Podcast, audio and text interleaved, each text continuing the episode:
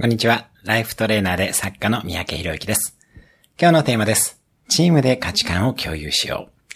あなたにとって理想的だったチームはどんなチームで、逆にうまく機能しなかったチームはどんなチームだったでしょうか。チームで仕事を進めるには、まず価値観を共有し、文化を作ることが重要です。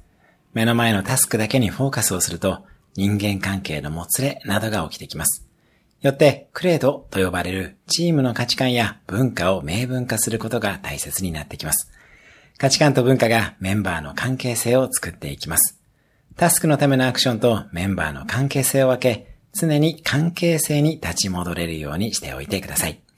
今日のおすすめ1分アクションです。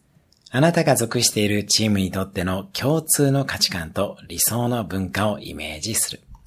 今日も素敵な一日を登録、シェアなどお願いします。